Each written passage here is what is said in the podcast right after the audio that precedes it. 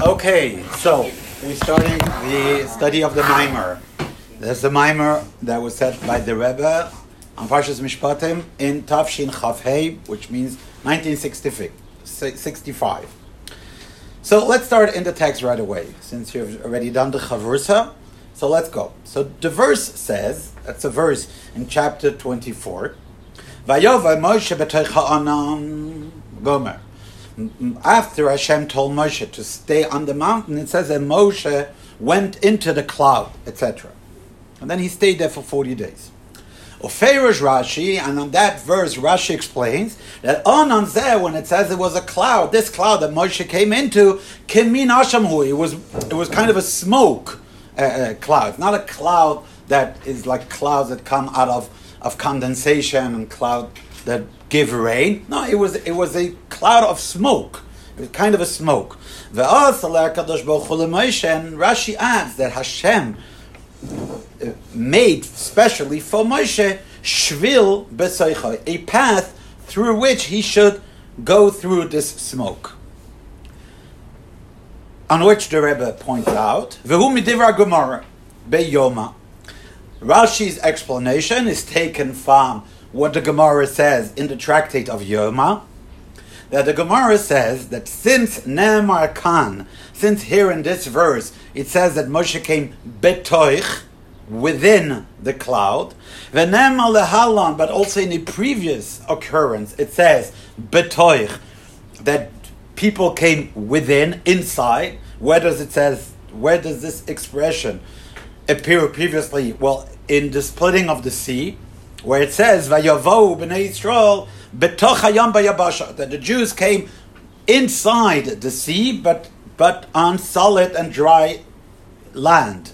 And so it says the Gemara, just like in the previous uh, story when it talked about the splitting of the sea, meaning Shvil, there was a special path through which they they they crossed the sea. Dichtiv, like it says, that there was still water and water was on the two sides of, of, of, them, just like a, a wall. So it was basically, it's not that the whole sea retreated or that the whole sea dried up, but within the sea, betochayam, inside of the sea, there was a path. Avkan means, so here too, that Moshe came within the cloud, meaning there was a shvil, there was a path. Point. That's the end of Rashi with the corroboration of how the Gemara puts it. Vihine, says now the Mimer. Inyan ha'osha, when you talk about something that is of the concept of smoke, She'on on like Rashi says, this cloud, Kemin Ashamhu, was kind of a smoke, meaning Rashi has to point out that it was not a cloud, but it was not, not the simple meaning of a cloud, but it was smoke.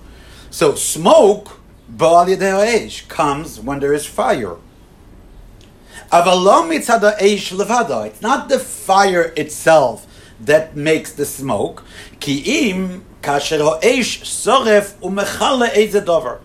is the smoke only appears when fire, soref, burns, umechale, and consumes, eliminates, ezedover, a certain object,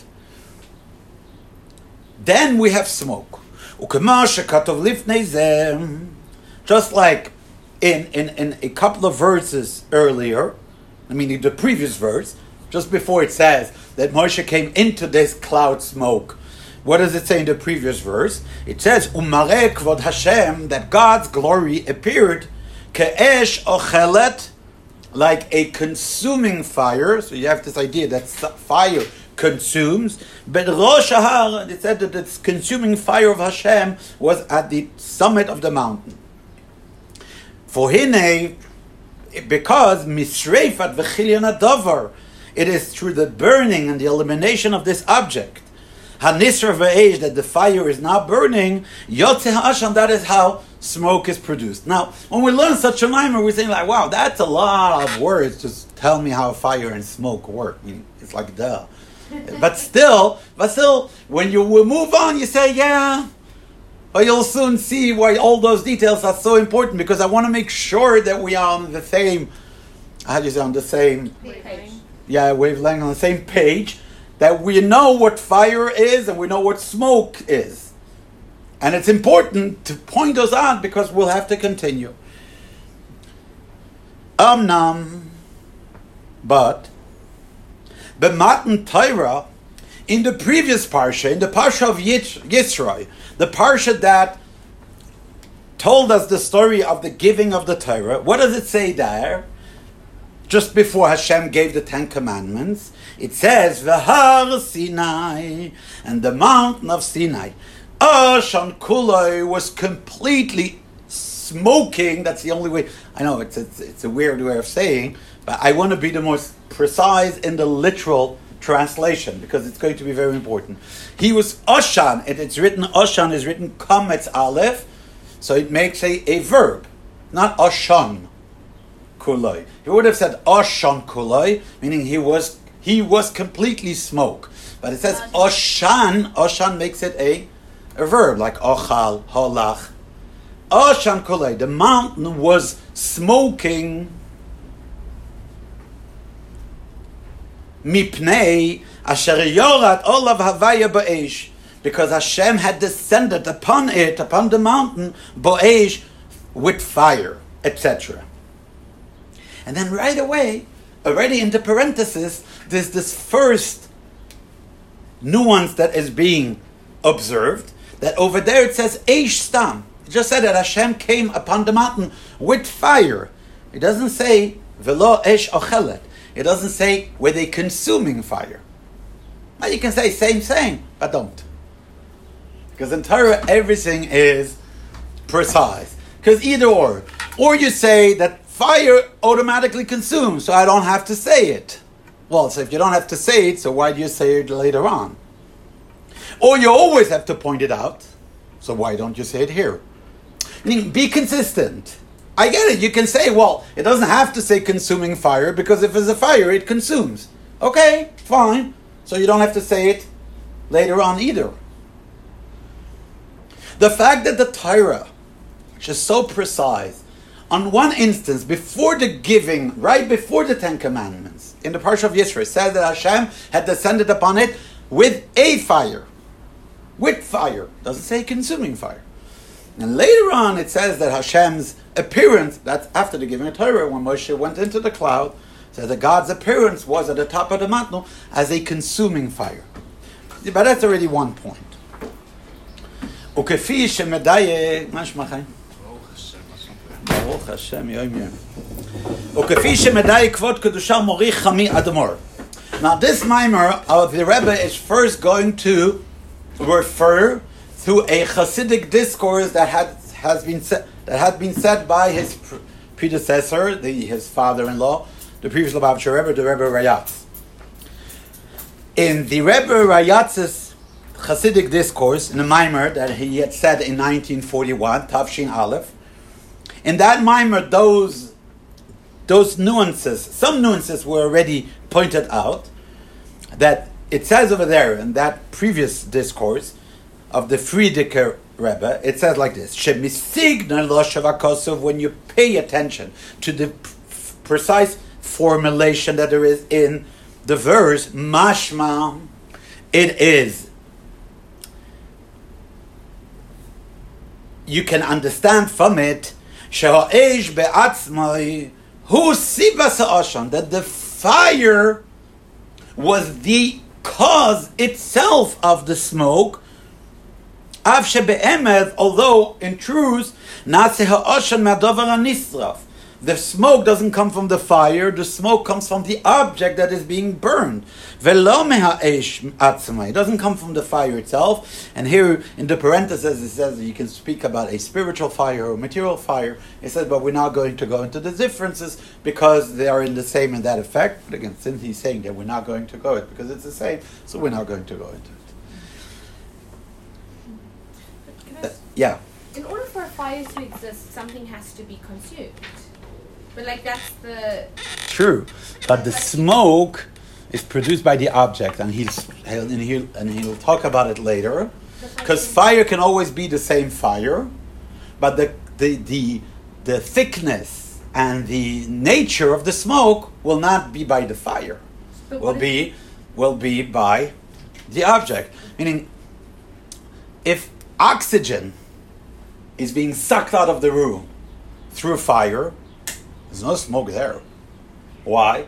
Because oxygen doesn't have any consistent matter that will produce smoke. But a rubber tire, uh-huh. If it's a rubber tire, you'll have thick, black, choking smoke. Now the fire was the same fire. Fire was fire. You can't say fire like this, fire like fire is fire. So why in one instance you have barely any smoke or very thin white smoke, smoke that doesn't even make you choke, it's just a, a scent like you're burning, right? Incense, or uh, it's very thick. So the answer is because the smoke doesn't come from the fire.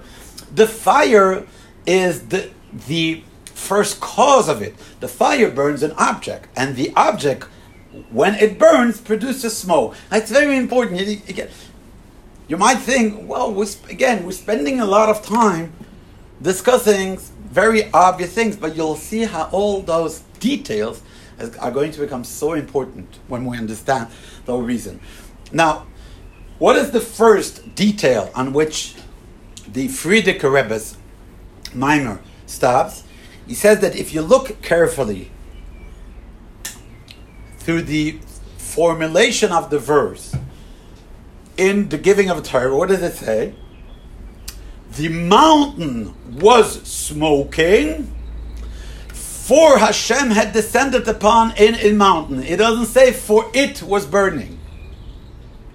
Now again, you could say same, same. But it doesn't say consuming fire, meaning as if the fire brought the smoke. It doesn't actually say that the f- mountain was burning.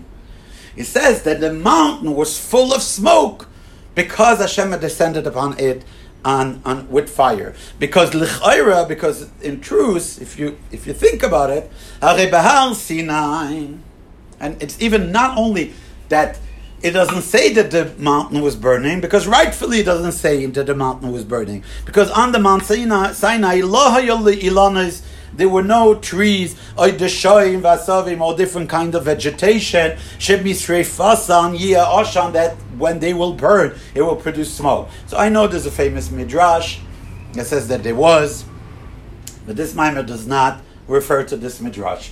A midrash, I'm opening a parenthesis, a midrash in a lot of instances, in a lot, not in all, but one one should not approach. Now I know what I'm going to say now can be the object of a whole class, but a midrash does not necessarily um, tell the historical exactitude of what of an event. When the midrash describes an event in a certain way, what he means is that this event relays an idea, a principle, and the midrash will present this principle by describing the details of an event, but it does not necessarily mean that this is how it happened.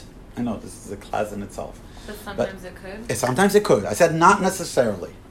But this is why you can have contra- contradicting and conflicting midrashim about what happened, which is very, very surprising because since the midrash is Torah and Torah is truth, so did Batya, Pharaoh's daughter, send her maid, or did her hand, arm stretch out?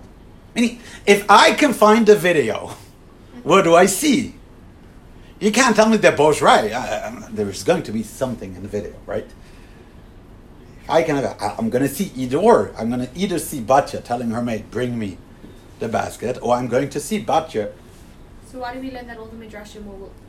But you see why you have. You see where there's going to be a difficulty because when you talk about events that happen, how could you maintain that they're both true? And the answer is because what you maintain when you say they're both true, meaning that they both agree, express an idea that is within that event, that both principles are 100% true.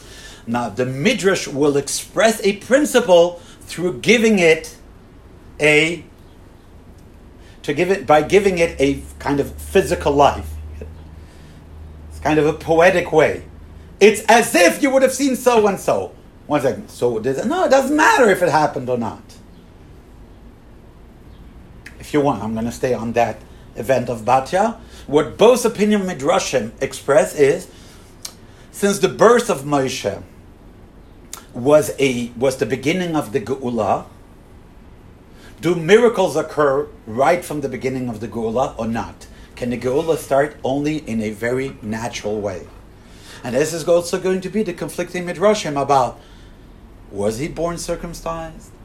Did the house was the house filled with light?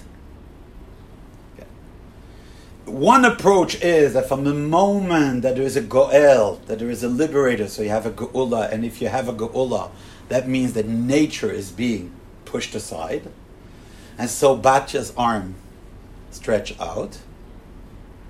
Or you say no, a geula introduces itself within nature itself. Now, the, the both ideas are hundred percent true it's true that on one side, nature is going to be pushed away, but it's also true that on the other side, Geula happens within nature. You can't say he's right, he's wrong. Now, what the Midrash wants to point out that in the story of Moshe, everything was a miracle.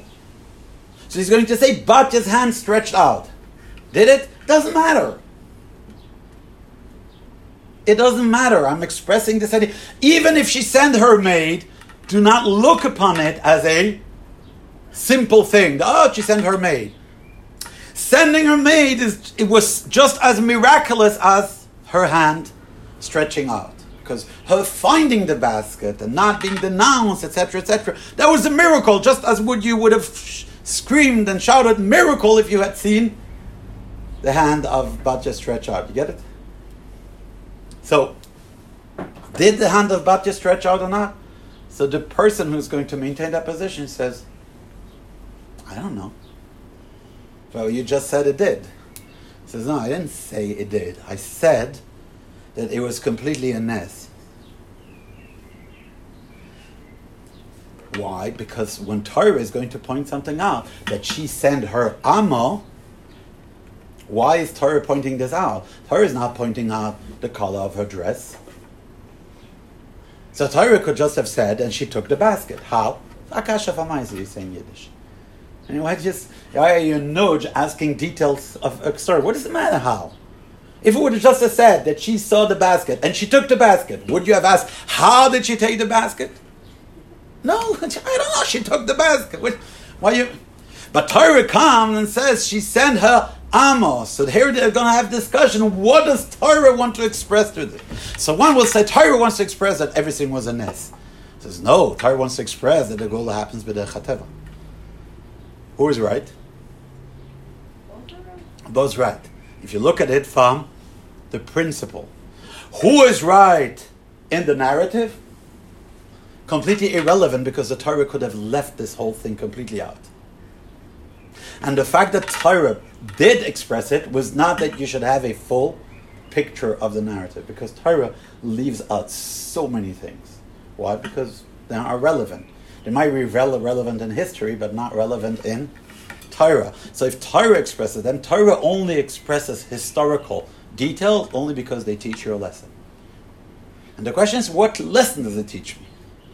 The way rab- rabbis in Medrash are going to express the lessons is by dressing them in events. But get so when you come to a midrash, you do not have to take it literally. Again, you can, especially if there's no discussion. I mean, you don't have per se to say, ah, it's a midrash, most probably didn't happen. No. There's no problem teaching it that happened. Why not? I mean, you don't have to per se maintain that it didn't happen. But but you definitely can say it does not mean that it's necessarily that that's how it happened. It's, it's not why this? Okay, so I'm closing that parenthesis. Uh, I want to add something. I'm opening the parenthesis again. Everything I just said within the parenthesis does not apply when it comes to a story that has a halachic implication.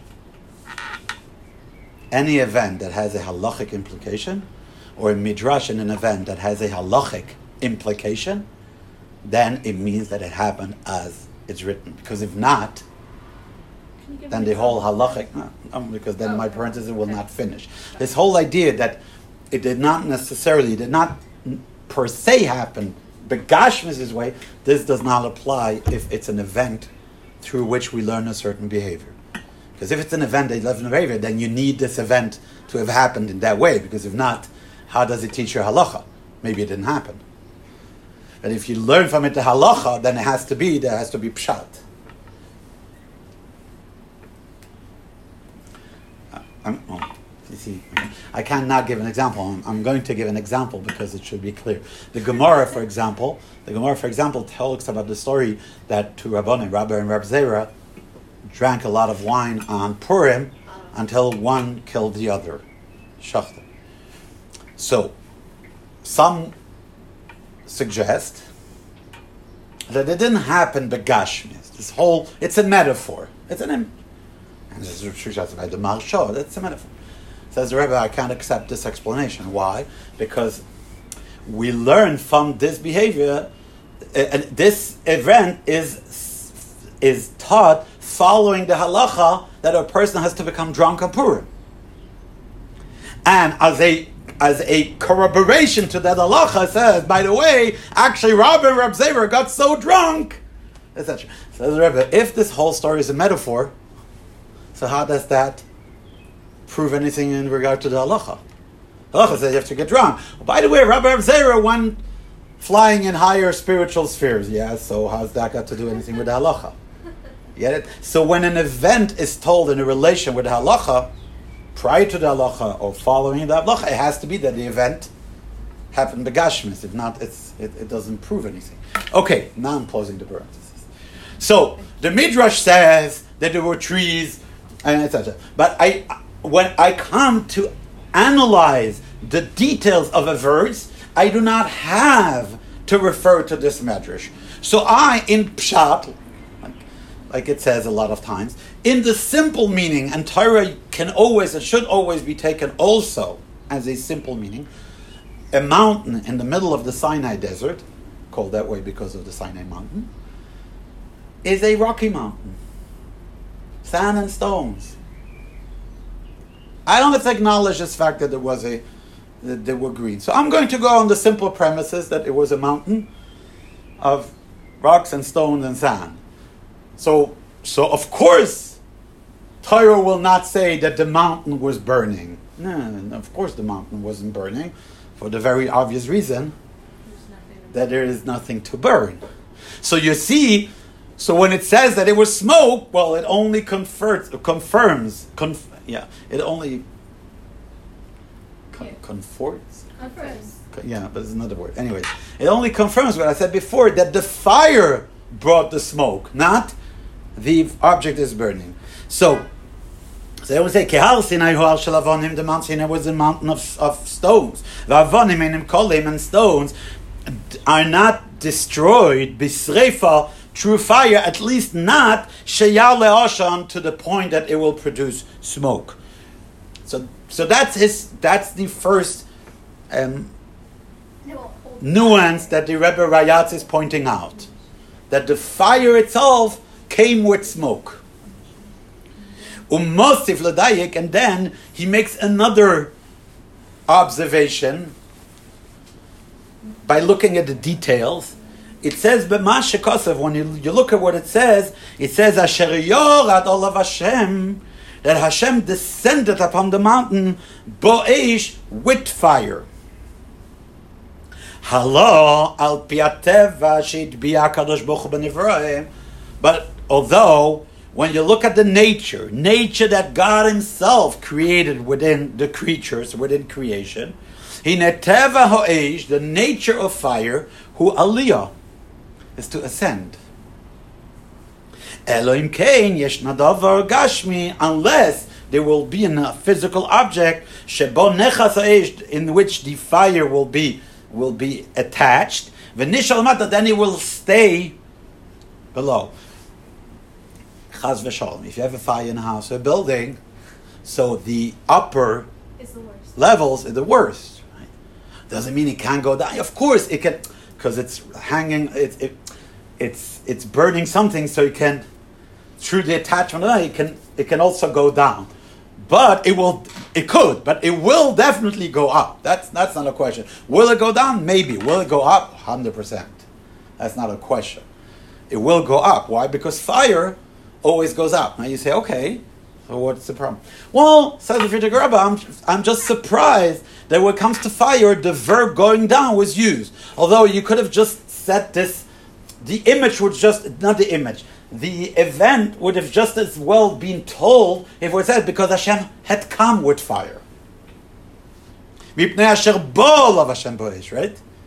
That Hashem had come upon the mountain with fire. And you wouldn't have said, oh, coming how from below.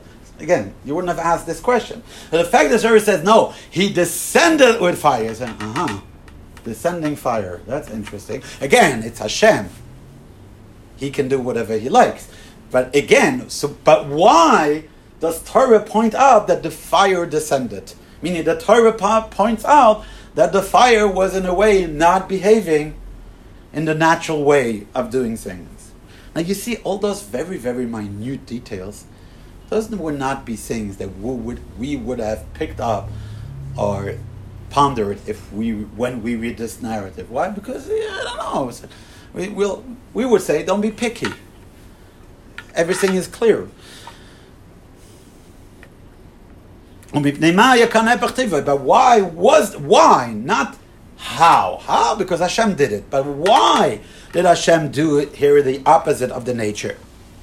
Point.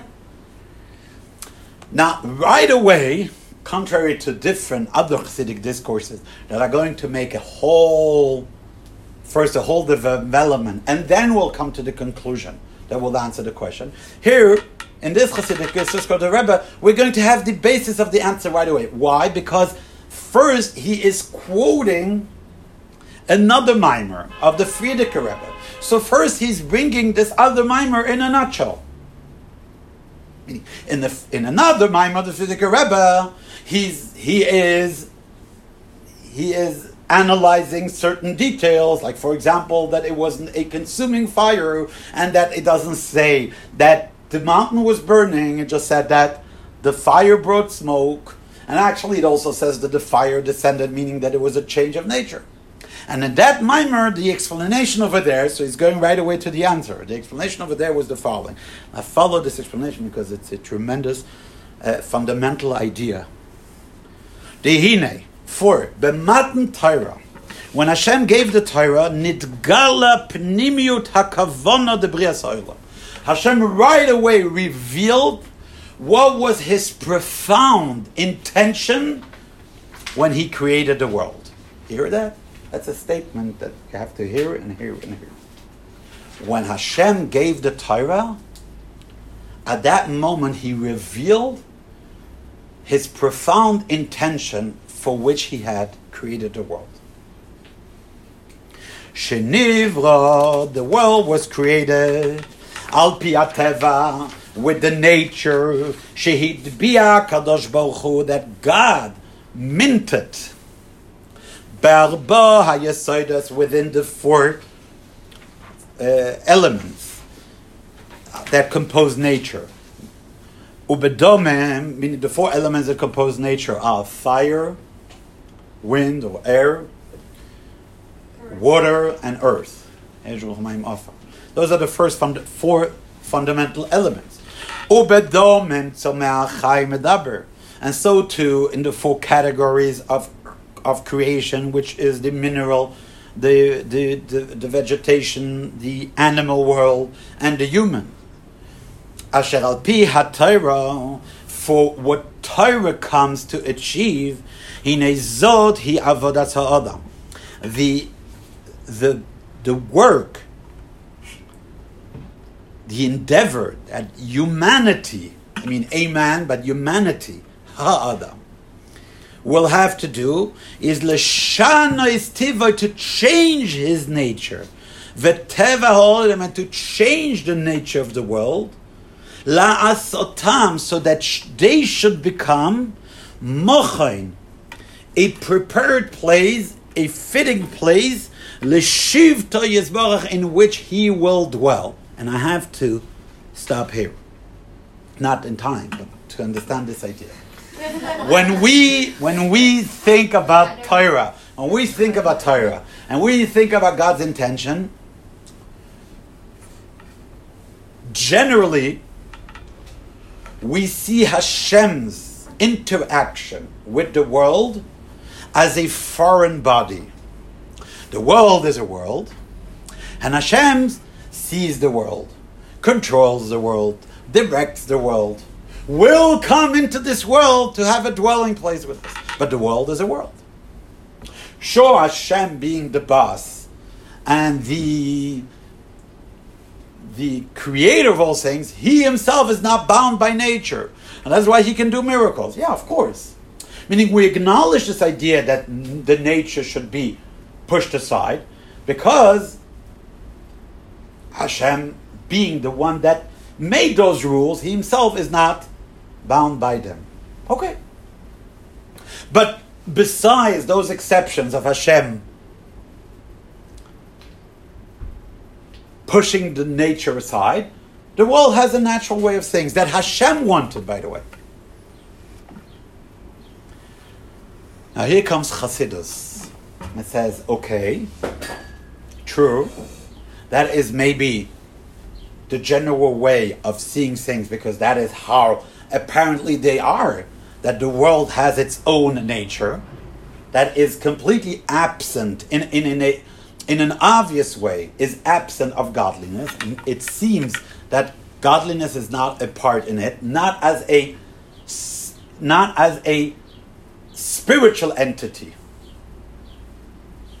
Even if I acknowledge that the particles of matter and energy themselves are an expression of divine energy. Okay, but now there are particles and energy. Meaning, uh, what do I have in front of my eyes? I only have physicality in front of my eyes. Even if I understand that this physicality itself is completely animated from within by spiritual energy. Okay, fine, but that is from within. But now the way it is, it's physicality. There's nothing more to it. I once heard a conference from Stephen Hawking. And I why why did I listen to this conference? Because the, the name of the conference was scientific proof of non-existence of God. So he says, Oh, I'm interested in that. I know some might say, Why would you listen to that? I says, No, on the contrary, I want to hear. So it seemed an, it seemed an, a good a good proof because what did he say? Since we can observe and analyze and understand everything that is within the universe, so everything makes sense and is self sufficient. So there's no God, there's just nature, there's just whatever there is in the universe. Meaning God becomes irrelevant because what do we need him for? And this is why you need Chassidus. Because his reasoning is exactly the same reasoning, which I understand, of a fetus in a mother's womb, saying that since he analyzed the womb, the placenta, and everything, and mother was nowhere to be found, so he came to a conclusion that mother doesn't exist. It's just a myth that's been going on. Why? Because if mother was here, I would have seen her. So what are you living for? I'm living from a placenta. And the placenta lives through blood. Meaning everything is self-sufficient. Everything is is explained. So there is no God simply because I don't need a God. So the simple answer is, the simple answer, the simple explanation, not answer, simple explanation is, yeah, I hear what you're saying, but you didn't think about something, which is that the sheer existence of everything, energy and matter, is in itself the spiritual energy of Hashem. That is its profound DNA, but it's not something that you can observe in a scientific measure. So we understand that? So I hear what you're saying in a scientific approach since I've checked everything out. And God was nowhere to be found. Not only was he nowhere to be found, he's not necessary. Meaning, what, what does he mean? If science would have encountered something that could not be explained, that just happened, then you could say, well, that must have been God. That is God's signature. Yeah? But since I can explain everything, or at least as far as hypotheses go, I can have at least an hypothesis on everything. So I didn't find God's signature anywhere. And that is the proof scientifically that it doesn't exist. But again, so what is Torah's explanation? Not answer, because I don't have to answer it. Just like you don't have to answer a mathematician that asks an author of a novel, how come that chapter 17 is completely off the average number of words of the other chapters? huh?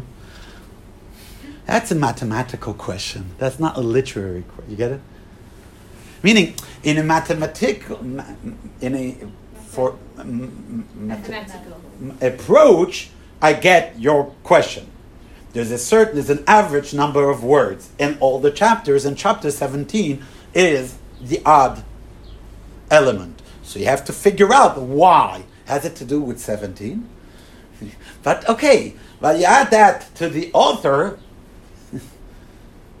because it's an event. So just want to move on. Because it was like an end. So how will the author justify? He, he will not justify. He's going to say, don't analyze my novel, right?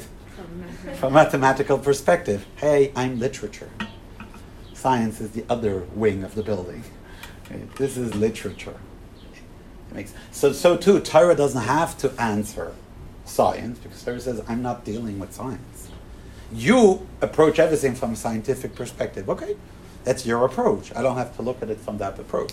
But not everybody will understand this, this answer. But again, so Torah doesn't have to answer the question. But still, when you know Torah, you understand that the question or that the statement is wrong.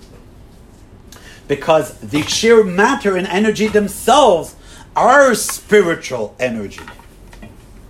But it's something that you cannot observe. So why, where is this link to this mimer? Because, so okay, so Torah acknowledges that nature only appears as nature. While being that nature's existence is fueled and exists only through spiritual energy, okay, that's DNA. But in itself, it's only nature. Now I want you to ponder and imagine that instead of having four core elements, fundamental elements, like fire and wind, air, and, and, and water and earth, imagine a fifth element spirituality. Not as the DNA of the four elements, a fifth element that coexists as a natural fundamental. Yeah, no, how do you, would you call the four fundamental elements? As a fifth element. But it's separate from the other ones. Just like fire and earth are two different elements, right? Some people do say there's. You, so you, you would have like a fifth element. Now, today for us, it says, but I don't need a fifth element. So even if I would have a fifth element, it would be like a foreign body. I'm coming back to what I started off. That generally, when we speak of Hashem and his relationship with the world, we see him as something that intervenes in the world from outside. You get it? And even if I acknowledge the existence of a fifth element, I would not see it as an element that is part of creation. Again, I'm not referring to the spiritual energy that is within, because that's not a fifth. That's not even a first. That's that's zero. That's the it of everything. So that's not a fifth. Now imagine a fifth. But here I'm going to take it a step further. Don't imagine it as something that is like a foreign body that comes into the world. Imagine the world's nature, nature of the world changing to the point where spirituality will be completely intertwined into nature, where just like today, those four elements are, be, are, are observed as being the structure of nature, imagine coming to an age where the, the divine itself will be part of the structure, not something that comes. Get the difference? How is that different from It will because it will be another building block. A block meaning so it will be an apparent, just like water, fire, etc. are apparent elements. Imagine Hashem being an apparent element that is part of the structure of physical existence. Now this for us is difficult to imagine. Because let's say I have like a kind of a I don't know what form you would have, right? And well actually no, not a cube, right? So you have those four elements. I don't know what kind of, right? We have like those four elements because they're completely interacting. Imagine you will have to create a new ge- geometrical, right? Because now you have to add a fifth, but not a fifth that doesn't change the geometrical figure. No, no, you have to add a fifth that will interact with the fourth. So basically, you'll have a new geometrical figure, right? So this is not miracle. Miracle pushes aside nature. This is not nature itself. This is a change of nature. Nature will change in itself. So it will stay nature, but it will not be nature as we know it. We will have transformed nature. That is what Torah comes to do. Torah comes to transform nature. To in what regard? That it will include the divine presence as being part of its natural structure. Not easy to grasp this idea because it's abstract. But is it a new nature? It cha- yeah, Like, in a way, you say that? it's a new nature. It's an evolution of nature. Nature evolved into a different, in a different state of things, but it will be so natural.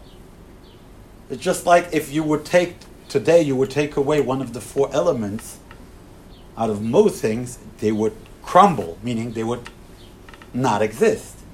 So that's the way it's going to be the Geula. That Yeah. Can I just ask, what exactly do you mean by spirituality? Like bringing the, like, So that's why afterwards I went to the word divine presence. okay. Because spirituality can also refer to an energy. So when you say spirituality, you can also understand it as being, as I said before, the DNA of all matter. But that's so that's not a fifth element. That is the composition of all the elements. Uh, Okay, that's not a fifth. So basically, you have four elements. As you're saying, those four elements are composed of that spiritual energy, but to the point where you do not even see the spiritual energy, because all those four elements cover it up. Actually, it doesn't. It doesn't cover them up. They don't cover it up. It expresses itself through those four elements. Yeah. So it is nothing else than those four elements. To the point where again, you can even have someone saying, "So God doesn't exist." What he means is a fifth element. I did not find a fifth element, and I don't need a fifth element.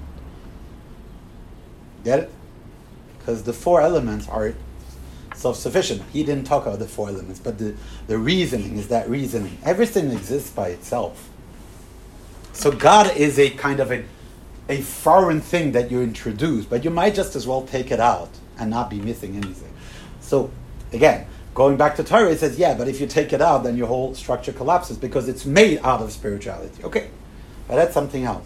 But the, the objective of Torah is to change the nature of the world. Now he continues, Ulehairos, Vehu Yisbarach, and Hashem, blessed be He Himself, Hamaschil, He's the one that starts this process.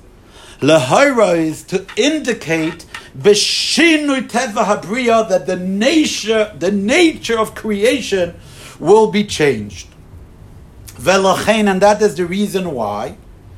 Hinehar Sinai, the Sinai mountain on which Hashem is going to give the Torah, the Torah that will bring about this profound and structural change within nature, well, that Sinai mountain, im heyoto avonim, although it was only stones, and you cannot eliminate it, burning it, liyod asham, to create smoke from it because it does, is not consumed. Bechol is nevertheless Hashem represented this idea that Ashan Kuloi, that it was completely smoking, meaning hefech that it appeared in a way that was contrary to its nature. For Hashem descended upon it with fire. The fire also went against its nature, aliyah, because its nature is to always ascend. Point. That's in a nutshell. Really in a nutshell. Meaning, why was the mountain smoking, although nothing was burning? Why did the fire descend, although Torah sense? Because precisely the purpose of Torah will be to change nature. And to express that, Hashem right away produced things that showed that nature as we know it will change, will not stay the same eventually. Meaning, right from the beginning, Hashem already kind of showed the end game. What you know today as a fact that a stone cannot burn, well, who says that that fact will always stay the same? It's a. There's a rabbi called, he lived in the past century. He's quite close to us. He was called Rav Eliyahu Dessler. There's a series of books called him Letters from Michtav Eliyahu. And in one of his essays, he writes a very, very interesting way of looking at nature and miracles. He says the following Nature is actually a constant miracle. And a miracle is actually an exceptional natural phenomenon. The distinction between nature and miracle is only the frequency. If it happens all the time, then you explain it. But your explanation is a de facto. Since this is how it happens, so I explain the thing. I'm going to give you a simple example.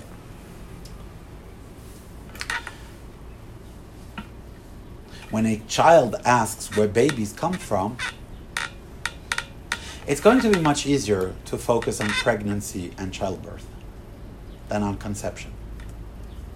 Because conception, that's the part that we're less comfortable explaining. So, where is your explanation going to start? Not yours, but where is the explanation going to start? From nesting. It's going to be nesting and pregnancy and childbirth. Now, one second, where did the nesting come from? Yeah. Do you want to go and play outside? okay. Uh, because because that's so see, science in a way has the same awkwardness. Why? Because science explains nesting and pregnancy and childbirth. You get it? But one second, but how, in itself, where, eh, that's nature. That's Mother Nature. That's kind of that's the cop out. Meaning, where do flowers come from? Well, flowers come from the seed, photosynthesis, etc., etc., etc. Right? So that's a good explanation. But you explain pregnancy and childbirth. You don't explain conception. How was it conceived? That's Mother Nature, right? That's. Why am I talking about that? I don't remember. How did it start? Talking about the difference between nature and miracle. Yeah. Why do we call something that happens all the time nature? Because now that it happens all the time, I can observe the process and I present the process as an explanation. But if you think about it, the process is not the explanation of the why. The process is the explanation of how. It doesn't explain why, it explains how. But since it happened all the time, it gave us the possibility to break down the process. And since we broke down the process, it seems to us logical. While a miracle, since it only happened like once, so I, I didn't understand the process. So it's a miracle. With the other processes. Huh? Or its process. Its process is not compatible, true, or it's not compatible with our process. So, so it's, it, it doesn't. Even if it would happen Yeah. more than once.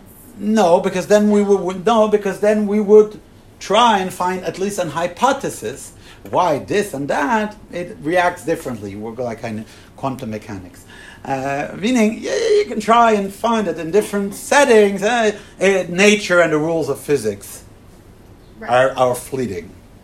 But again, you it's hypothesis, and you, you go with the f- meaning again because you have to explain it. Why? Because it happens. So you have to explain it.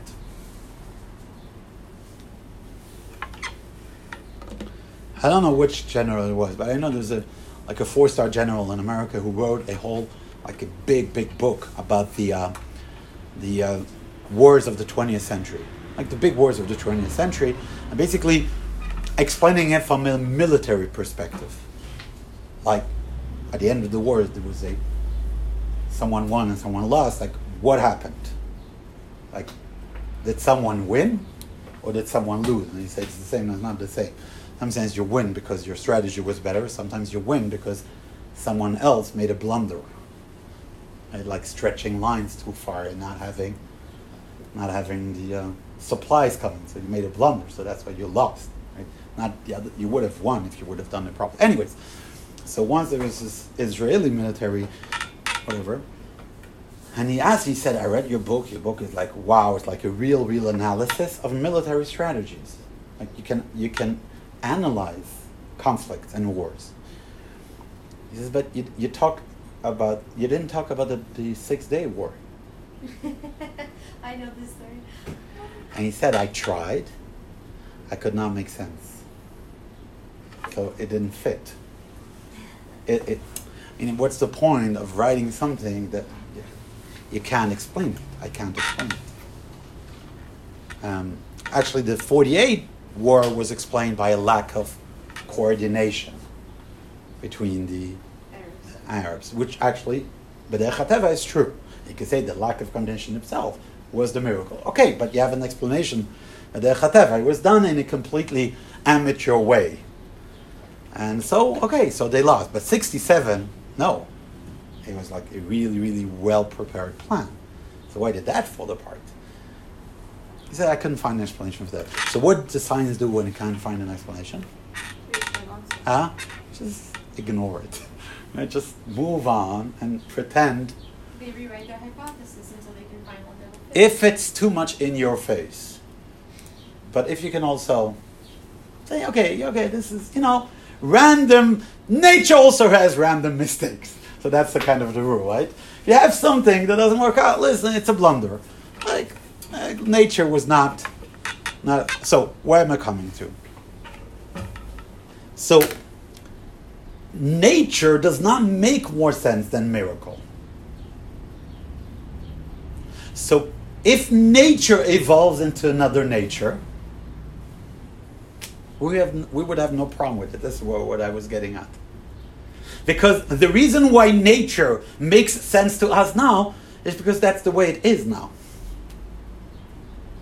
But when nature will evolve into something else, and that will be nature.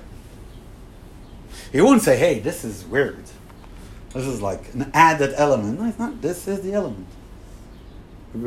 So that is what Torah is going to do. Torah is going to change nature, where the divine will become a structural element of nature itself. Okay, so that in a nutshell was the mimer of the Frierdiker Rebbe. And explaining why the mountain was burning, although there, is no, there was no things to be consumed, and why fire descended.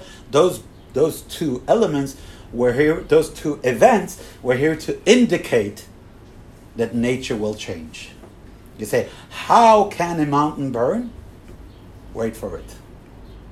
How can fire descend? Wait for it. Okay. Is that a pre Mountain Torah reality versus a post? No, just too early in the mimer to go there. Uh, at the giving of the Torah, Hashem like expressed the final goal, but expressed it in a very, very, in a very refined way. But it was there already. The idea was there, and it's not random, of course not, that this idea is expressed by the two opposites, stones and fire. There's nothing more physical than stone, and fire is like really, really spiritual. It doesn't have any consistency. You can say air as well. No, fire even more because fire consumes air, right? So it means that air has something that can be absorbed by fire. Because if you choke up a fire, so once the fire has the, uh, burned up all the oxygen, so it has nothing got. So I'm done, I'm going home. So you see, what are the two things that Hashem showed? The highest, the highest, and the lowest. Stones and fire. Those two were changes. Okay, that's it for today. Thank you. Thank you very much.